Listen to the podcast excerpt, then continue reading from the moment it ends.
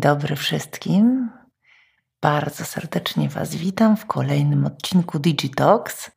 Ten odcinek chciałabym poświęcić troszkę podsumowaniu tegorocznego wydarzenia Masters and Robots.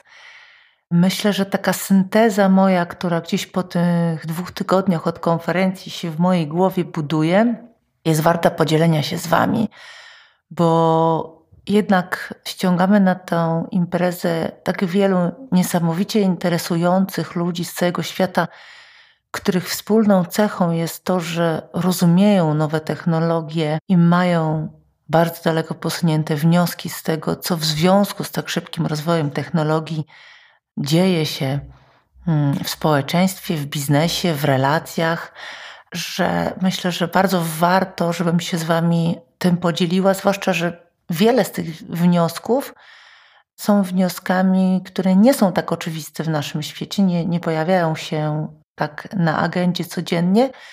Chociaż niektóre z tych wniosków, y, które też przywieźli ze sobą eksperci ze świata, są podobne wszędzie. I to mnie, to mnie też cieszy, bo pokazuje, że my też potrafimy tutaj w Polsce fajnie i ciekawie i mądrze myśleć, wnioskować z tego przyspieszonego rozwoju technologicznego i mieć taką mądrą refleksję o tym, jak my się w tym świecie możemy odnaleźć. I oczywiście było dyskusji bardzo dużo. Chciałam głównie e, podsumować kilka e, bardzo ciekawych, jak zwykle, i z bardzo nieoczywistymi wnioskami e, wystąpił profesor Scott Galloway. Chciałabym się zatrzymać przez chwilę na tym, co on mówił. Niesamowitą osobą, taką humanistką w technologii jest e, Monika Parker, która otwierała Masters and Robots i rzeczywiście opowiadała o takiej e, stronie ludzkiej bardzo, z którą się wiąże rozwój technologii i o tym też chciałabym powiedzieć. No, a tak naprawdę, jeśli chodzi o resztę, to po prostu troszeczkę podsumować to, co mówili wszyscy. Wszyscy to jest bardzo ciekawe, że im więcej mam do czynienia z mądrymi konferencjami o tematyce technologicznej, tym one bardziej są o ludziach. I myślę, że to jest, e, że to jest super, bo wielu technosceptyków, takich technonegatywistów, mogłam powiedzieć, którzy mogą mieć oczywiście rację, bo ta przyszłość jeszcze nie jest napisana, mówią o tym, jak dużo złego technologia może zrobić, i rzeczywiście na tym etapie, na którym ona się teraz rozwija, dużo potencjalnych zagrożeń widzimy wszyscy ale napawa mnie optymizmem to, że wśród ludzi, którzy rzeczywiście wiodą prym w tych technologiach, jest też bardzo dużo dyskusji o roli człowieka w tym wszystkim, o ochronie człowieka. I tak jak ten cytat, który mi chodzi po głowie od już jakiegoś czasu, i to nie, nie jest akurat cytat z Masters and Robots, tylko z EduTech Europe, czyli z mm, tej dużej edukacyjnej europejskiej konferencji, jaką miałam przyjemność, w jakiej miałam przyjemność uczestniczyć, jaką miałam przyjemność prowadzić, na której w dyskusji o rozwoju technologii, o zagrożeniach sztucznej inteligencji dla szkół, tak, padło takie zdanie. Pamiętajmy o tym, że w momencie, w którym zastąpiliśmy konia samochodem, nie wiedzieliśmy, że będą nam potrzebne pasy bezpieczeństwa i znaki drogowe, ale ponieważ zaczęliśmy tego samochodu używać, okazało się, że po prostu zrozumieliśmy, że te kolejne elementy chroniące nas są potrzebne i dokładnie tak samo będzie z rozwojem technologii. Więc to jest taki, e, myślę, element, który mi często przyświeca. O czym, o czym rozmawia, rozmawialiśmy?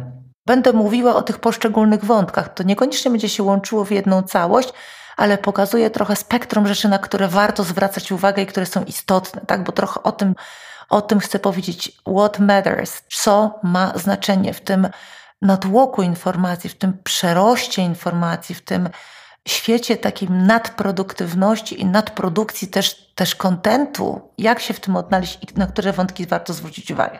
Warto zwrócić uwagę na wątek pracy, na wątek sztucznej inteligencji, która według wszystkich ekspertów, też którzy mówili na Masters Robots, nie będzie nam zagrażała zabraniem pracy. Przynajmniej w tej najbliższej 10-15 latce będzie wręcz odwrotnie, naszym wsparciem ktoś, kto ro, y, rozumie dobrze sztuczną inteligencję, będzie na pewno bardziej atrakcyjne na rynku pracy, a dużo wątków y, y, przebijało się takich, z którymi ja się też mocno zgadzam, że technologia, a już na pewno generatywna sztuczna inteligencja jest narzędziem bardzo intuicyjnym.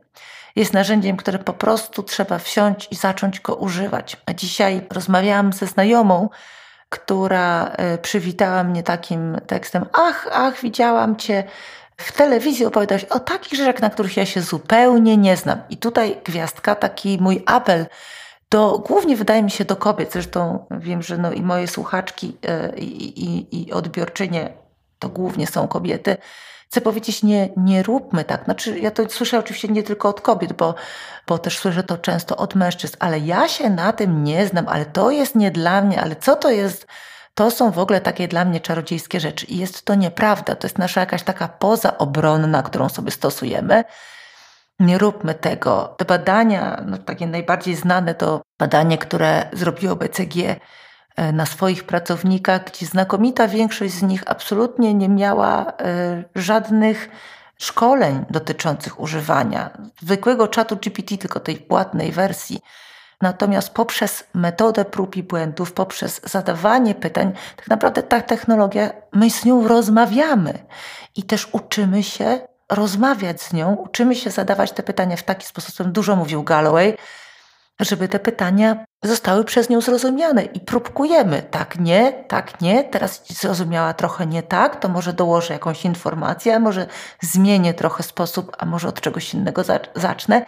I tego narzędzia uczymy się przez próbkowanie.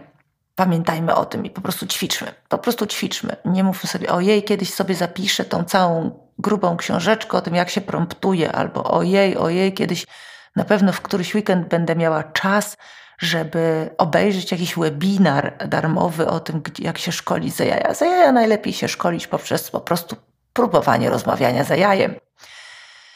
Co było jeszcze takim ciekawym wątkiem? Profesor Scott Galloway dużo mówił ciekawych rzeczy o regulacjach i mówił o tym, że bardzo warto skupić się na tym, żeby sztuczną inteligencję uregulować i zwrócił uwagę na to, że sami twórcy sztucznej inteligencji wprowadzają gdzieś w eterze taką narrację, ostrzegał, żebyśmy się na nią nie dali nabrać, że to jest tak trudno, że ona się tak szybko rozwija, tak trudno ją uregulować i że jest to nieprawda. Oczywiście pokazał takie podwójne zachowania też branży technologicznej, że z jednej strony mówią tak, tak, chcemy się uregulować, proszę, stwórzcie nam regulacje, a następnie wydają ogromne pieniądze na lobbystów, którzy już bardziej trochę incognito próbują te regulacje jak najbardziej opóźnić, jak najbardziej powstrzymać. E, profesor Galloway dużo mówił o tym, żeby też opinia publiczna, czyli my, żebyśmy się nie dawali na to nabrać. Ale myślę, że ten najciekawszy wątek, który znalazłam u, u, u Gallowaya, myślę, którym, na którym chciałabym się skupić, to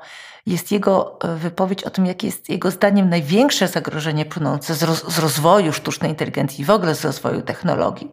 I według Gallowaya jest to samotność. I nad tym chciałabym się trochę pochylić, bo trochę jest w tym racji i jeżeli lepiej zrozumiemy to zjawisko, być może będziemy mogli mu też zapobiec. Technologia pozwala nam się skutecznie odizolować od społeczeństwa, bo jednak nasze życie w społeczności, ono ma swoje wzloty i upadki, tak? Raz jesteśmy uwielbiani, potem jesteśmy odrzuceni, e, potem jesteśmy akceptowani, potem nagle jesteśmy wykluczeni. I nie ma w życiu innej możliwości, żeby sobie z tym poradzić, niż po prostu takie ćwiczenia sobie zrobić. Ale to są ćwiczenia, które bolą, które potrafią nam sprawić przykrość. I dlatego to rozwiązanie takie pozornie atrakcyjne, którym jest większe zaangażowanie się właśnie w związku z technologią, a odizolowanie się od ludzi, no pozornie wydaje się fajnym rozwiązaniem, bo z AI-em coraz lepiej można już sobie pogadać. Na mediach społecznościowych można właściwie być cały czas, chociaż tam akurat jest dużo braku akceptacji. E, ale jest rzeczywiście, no Japonia tutaj trochę przoduje, ale jest coraz więcej takich ofert, na przykład e, e, dziewczyna, możesz mieć partnerkę algorytm, tak? Partnerkę chatbot albo partnera, tak? Jest sporo ofert takich się pojawia. Nawet akurat profesor Galloway pokazywał jeden z przykładów, taką firmę gdzie świetnie wyglądająca młoda e, kobieta w ten sposób się reklamuje, będąca jakiegoś rodzaju sztucznym tworem. Akurat nie wiem, co to konkretnie było, czy to był jakiś e, chatbot, czy to po prostu była jakaś syntetycznie zrobiona wersja, ale tak czy siak nieistniejąca postać. Jestem Alice, mam 25 lat, kocham zabawę, jestem żądna przygód, poszukuję partnera, z którym mogłabym podróżować i tworzyć niezapomniane wspomnienia. Hmm? I teraz e, e za cenę 10 dolarów miesięcznie e, można otrzymywać zdjęcia i być w codziennym kontakcie z taką osobą, z którą budujemy więź, ale która nie istnieje. Jest to bardzo niebezpieczne.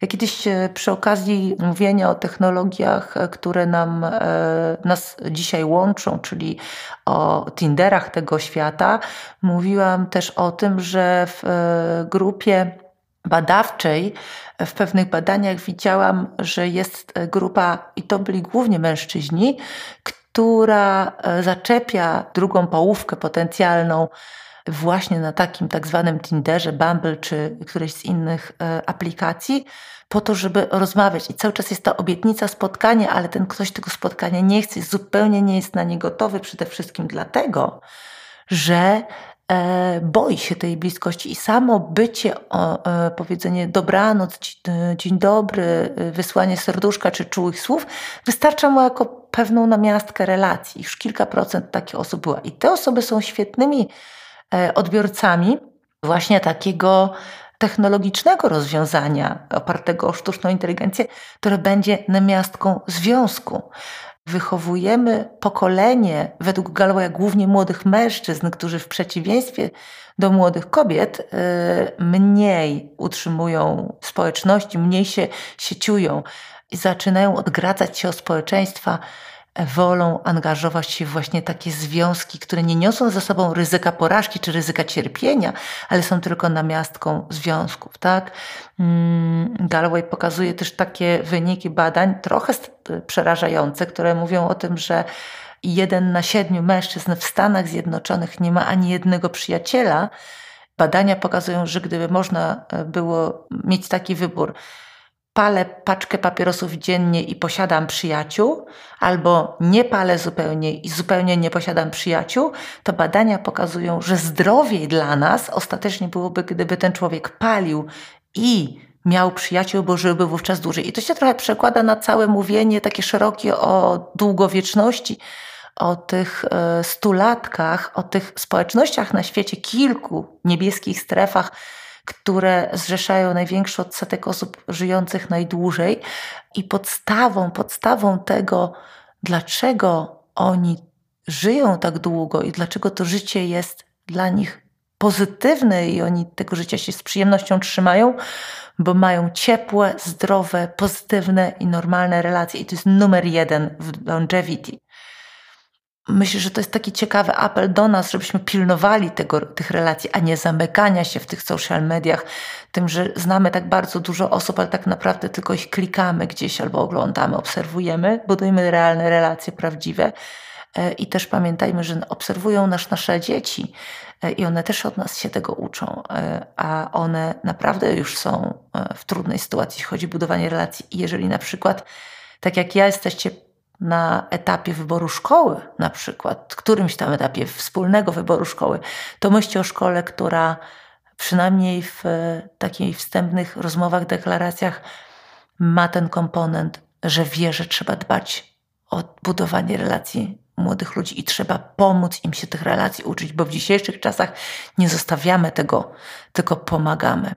I to jest, myślę, ważny element. Kolejny temat w tym całym świecie technologicznym e, waga storytellingu, czyli waga umiejętności opowiadania jest niesamowita i ona rośnie. Kiedyś mogliśmy się zaszyć w organizacji, być takimi, e, e, zajmować się takimi obszarami, gdzie ta umiejętność prezentowania i opowiadania z energią o rzeczach nie była istotna. Dzisiaj wszyscy na czele z Gallowayem mówią o tym, że w dobie rozwoju technologii, tak naprawdę te firmy, które się przebijają, czy te projekty, które wygrywają, to są takie, które gdzieś jest świetny storyteller, którym na przykład jest Jeff Bezos. I jak um, czytaliście, wielokrotnie polecałam książkę e, Jeffa Bezosa, w której on, um, nawet tu mam gdzieś ją obok siebie na półce, wrzucę ją obok tego odcinka, która pokazuje najciekawsze listy E, do inwestorów, które Bezos, wiemy o tym, bo to jest sławna historia, e, produkuje, czy produkował, jak był jeszcze CEO Amazona, jak on mówi, jak on sprzedaje wizję, jak on o tej wizji opowiada, tak naprawdę dużo łatwiej jest sięgnąć ręką do portfela, nawet jeśli e, te wyniki dzisiaj nie są tak dobre, bo wiele firm technologicznych sprzedaje jednak obietnice zysków w przyszłości. Więc e, według Gallowaya, i myślę, że to nie on, nie on jedyny taką narrację produkuje, narracja jest ważniejsza niż liczby. I to jest coś, co się bardzo powtarza. Znowu kolejny wątek o relacjach to jest to, jak to Galloway zabawnie nazywa kitchen cabinet, czyli taka szafka kuchenna, tak? Czyli to, że warto otoczyć się, zebrać sobie wokół siebie grupę ludzi, którzy cię znają i którzy są gotowi w różnych trudnych sytuacjach, a także w ostatniej chwili udzielić ci bezpośredniej, szczerej porady. Jest to coś, e, co jest bardzo wartościowe. E, a dlaczego? Dlatego, że dzisiaj e, świat jest skłonny do polaryzacji. Będę jeszcze o tym mówiła, bo też mówiła o tym pięknie Monika Parker. I teraz często się zapalamy, często jesteśmy albo bardzo za, albo bardzo przeciw. I teraz w momencie, kiedy myślimy o tym, żeby podjąć jakąś decyzję w związku z tym i żeby ona rzutowała na jakieś nasze dalsze działanie, warto zrobić głębszy wdech, zastanowić się, zapytać się właśnie tej takiego zaufanego grona najbliższych i przedyskutować z nimi jeszcze raz, czyli zrobić sobie taką jeszcze taką kurtynę przed wyjściem mm, na zewnątrz z jakimś komunikatem albo z jakimś działaniem, bo czasy są e, bardzo polaryzujące, a niejednoznaczność też jest w tym zaszyta. Więc de facto bardzo trudno jest dzisiaj być takim czarno-białym, bardzo trudno być jednoznacznie za czymś, jednoznacznie przeciw czemuś. I też uczy nas tego i kolejna wojna, i uczą nas tego e, różne e, na przykład działania ekologiczne, takie, że tak naprawdę warto bardzo mocno przemyśleć, czy taka odpowiedź jest tylko jedyna, czy jest tam więcej szarości, jeśli, rozumiecie, o czym chcę powiedzieć, tak? I dlatego warto, byśmy się spotykali, angażowali i omawiali też różnice, które mamy. Często punkt widzenia zależy od punktu siedzenia naprawdę. E, jesteśmy z jednej strony totalnie globalną wioską, e, jest mnóstwo globalnych organizacji, musimy ze sobą współpracować, a z drugiej strony bardzo często na tę samą sprawę mamy skrajnie odmienne zdanie, właśnie dlatego, że patrzymy na to wyzwanie trochę z innej strony. Hmm?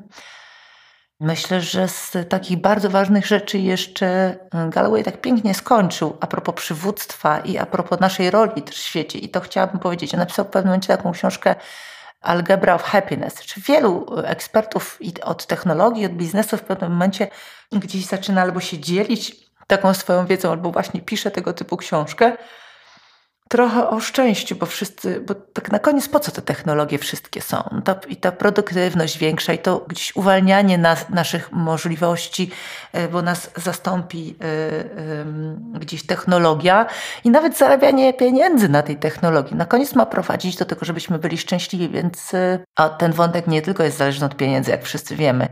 Więc warto się nad nim pochylać. Teraz Galloway pokazuje, pokazywał na swoim wystąpieniu trochę badań, które mówiły o tym, o czym myślą i czego żałują ludzie na łożu śmierci. Już pewnie wiem, że wiele takich rzeczy widzieliście czy słyszeliście. I to jest tak, że trzy żale się pojawiają. Bo przypomnijmy je sobie. Ja też o tym już słyszałam, ale czasami lubię powiedzieć o czymś, co jest niby oczywiste, ale o tym zapominamy i to będzie taki wątek.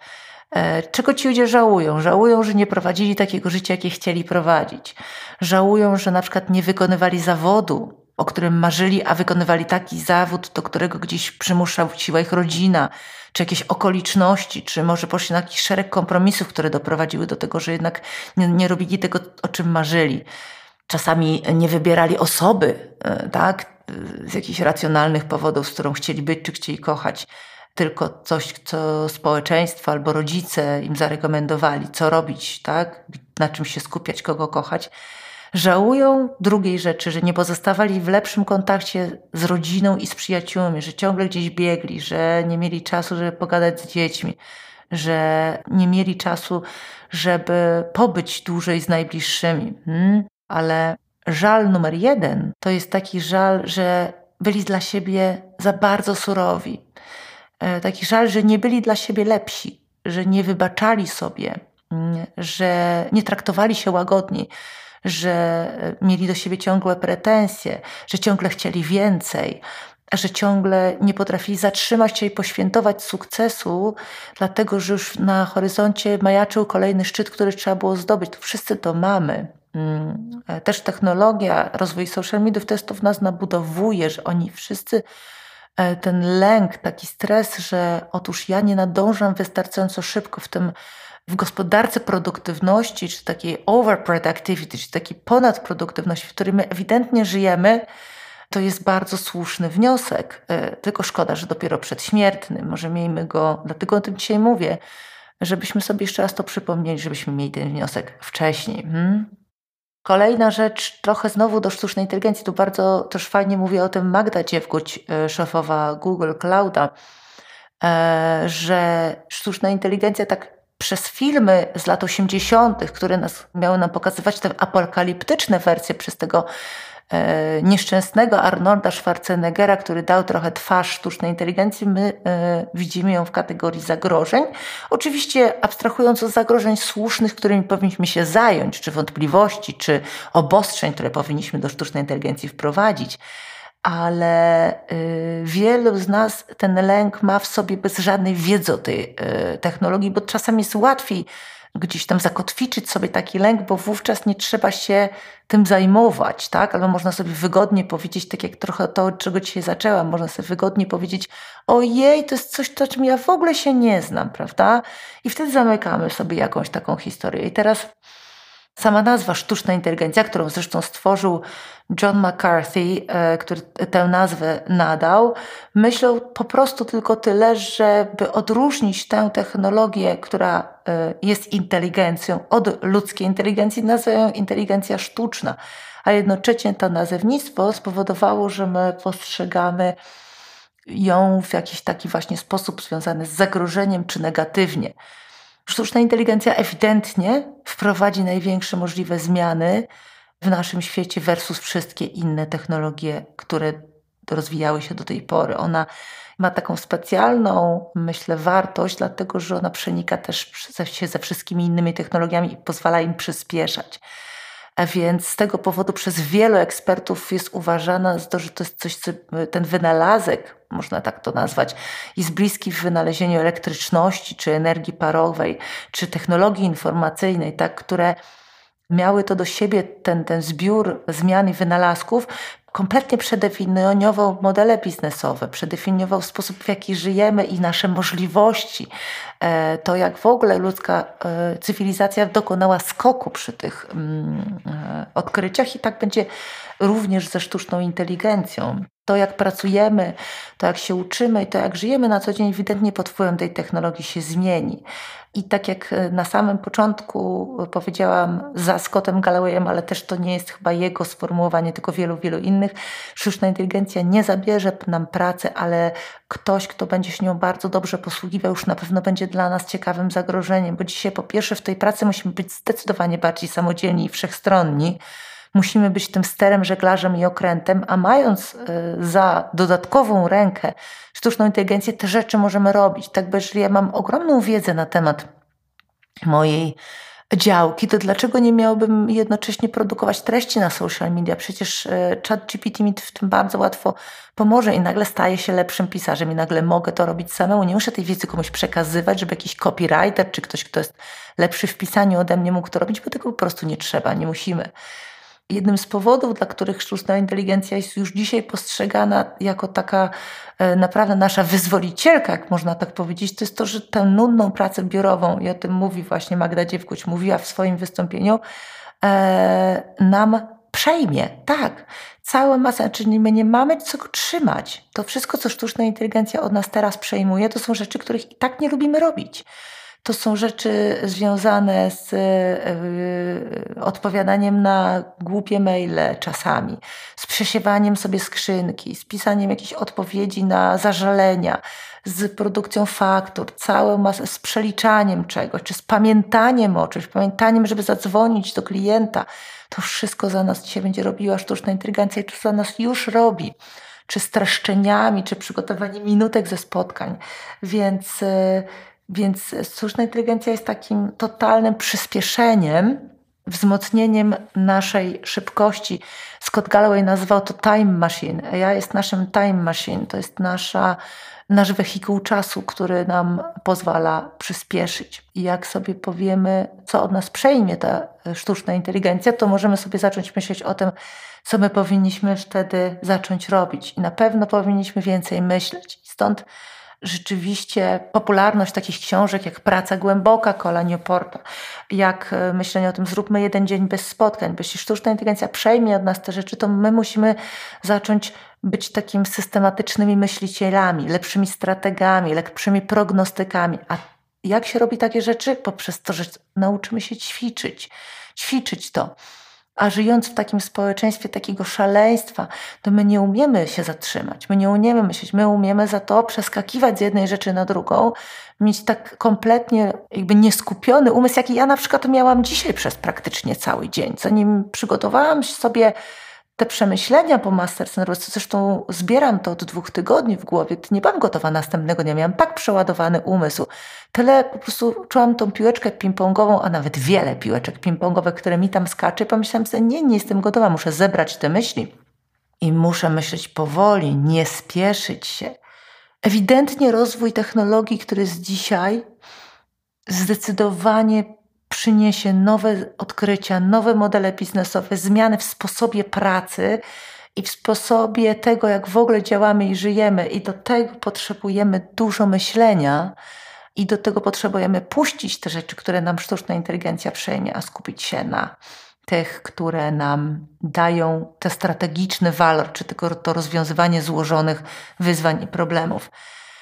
E, I teraz przechodzę do Moniki Parker, której e, właściwie całe wystąpienie było poświęcone zatrzymaniu, zachwycie, tak? Wonder to jest e, coś, czym, o czym Monika Parker napisała książkę i czym się zajmuje, ale wonder, czyli cud w takim rozumieniu, żeby zwolnić, należy obserwować drobne cuda wokół nas. I ten przekaz, który ona miała, jest uważam niezwykle wartościowy, również w kontekście naszych dzieciaków polaryzacja, też o tym dzisiaj było, polaryzacja, dehumanizacja, wszystko to jest dzisiaj na pierwszych stronach gazet, zmiany klimatyczne, e, e, zagrożenia nuklearne, to wszystko to są całą tą kupą największych wyzwań świata. Teraz mamy rzeczywiście te ogromne wyzwania w skali makro, ale są też takie zagrożenia w skali mikro, w skali takiej codziennej e, naszej działalności, i to jest na przykład, jak na trudno się dzisiaj dogadać.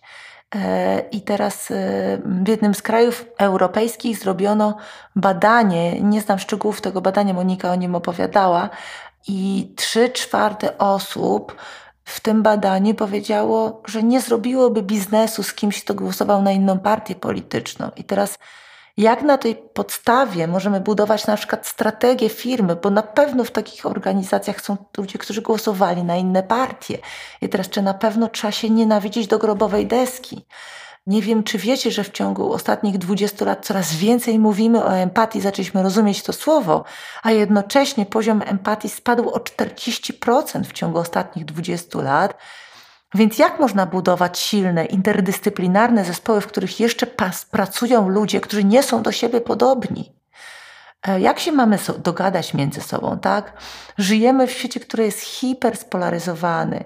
Media nas hiperpolaryzują, dlatego że to nakręca, to powoduje, że sieci społecznościowe i, i duże media zarabiają w ten sposób e, kasę, więc co, żebyśmy byli spolaryzowani? Jak poradzić sobie z e, takim e, e, spolaryzowanym świecie? Słuchać. O tym też już mówiłam, nawet napisałam kiedyś taki długi post na LinkedInie o tym, że słuchanie jest ogromną wartością, ale słuchanie nie po to, żeby mieć już w głowie odpowiedź, bo bardzo często słuchamy, ale już w głowie mamy, co odpowiemy, tylko empatyczne słuchanie z chęcią na prawdziwego zrozumienia tego, dlaczego dana osoba myśli inaczej niż my i myśli tak, jak myśli.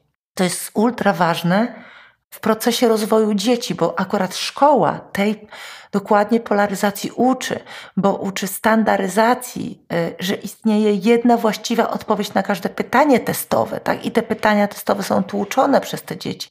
Nie ma tam możliwości gdybania, nie ma tam możliwości takiej, żeby rozważyć, czy są dwie czy trzy różne odpowiedzi, a ciekawość e, żeby móc, roz, tak kolokwialnie powiem, rozkminiać te rzeczy. I to, na jakich potem te dzieci wyrosną dorosłych i żeby chciały się uczyć i żeby chciały zmieniać. Tak, Alvin Toffler mówił o tym i to wszyscy mieliśmy kiedyś to zdanie w głowach, bo dużo osób o tym mówiło. Trzeba się oduczyć czasami i nauczyć jeszcze raz. I teraz e, jak to zrobić? Trzeba być ciekawym, trzeba brać to pod uwagę, że będziemy wielokrotnie zmieniali zdanie na jakiś temat, dlatego że kompletnie zmienią się okoliczności. Ciekawość głęboka, to też o tym mówiła Monika Parker, czyli czym się różni ciekawość od ciekawości. Ciekawość płytka to jest wtedy, kiedy aha, co coś sprawdzić, sprawdzam to w Google. Albo e, skwaśniało mleko, nie wiem, ale powącham. To jest ten rodzaj płytkiej ciekawości, która E, naszemu mózgowi nie daje głębiej pracować, tak? Ale ciekawość głęboka, kiedy naprawdę jakby zainteresowujemy się czymś, kiedy jesteśmy naprawdę, chcemy dogłębnie to poznać, to ta ciekawość przesącza się do naszej pamięci długoterminowej w hipokampie, jeżeli jesteśmy kompletnie czymś zainteresowani, uczymy się czegoś, czym się interesujemy. A teraz zobaczmy, iloma rzeczami się interesuje taki e, nastolatek w szkole E, który się uczy, większość uczy się z musu, on się tym kompletnie nie interesuje, to jest podane w sposób kompletnie nieinteresujący.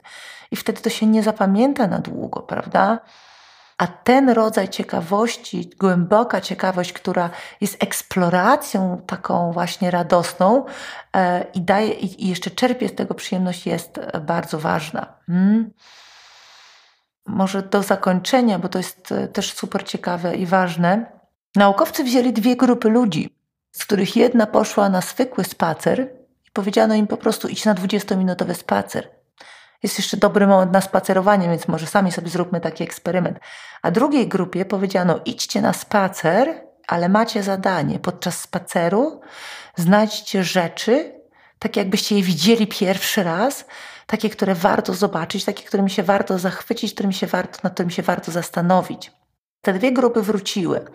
I zwykli spacerowicze Oczywiście ze spaceru była korzyść, no bo te 10 tysięcy kroków dziennie, świeże powietrze to super, ale ci y, drudzy spacerowicze, tak zwani cudowni spacerowicze, Wonder Walkers, czuli jeszcze korzyści z tego spaceru w kolejnym tygodniu. Przez dłuższy czas mieli niższe ciśnienie, dużo łatwiej radzili sobie ze stresem, dużo niższy poziom niepokoju. Dlaczego? ponieważ ci zwykli spacerowicze szli, spacerowali, oddychali i ruszali nogami, ale byli pochłonięci myśleniem o swoich codziennych czynnościach. Ale ci spacerowicze, cudospacerowicze, byli skupieni na poszukiwaniu cudowności. Byli e, swego rodzaju w medytacji i w skupieniu, w poszukiwaniu. Ja pamiętam, jak Jagoda była mała, z jakiejś książki znalazłam takie ćwiczenie, długo je stosowałyśmy, taki koszyczek. I teraz szliśmy na spacer i przyglądałyśmy się światu wokół i mówiliśmy, to wkładam do koszyka, tak? Robiliśmy obserwację, spacer obserwujący. E, I polecam też takie spacery, w jakimkolwiek wieku byśmy nie byli, e, w wieku 50 lat też takie spacery są fajne, żeby iść i zachwycać się takim dziecięcym zachwytem.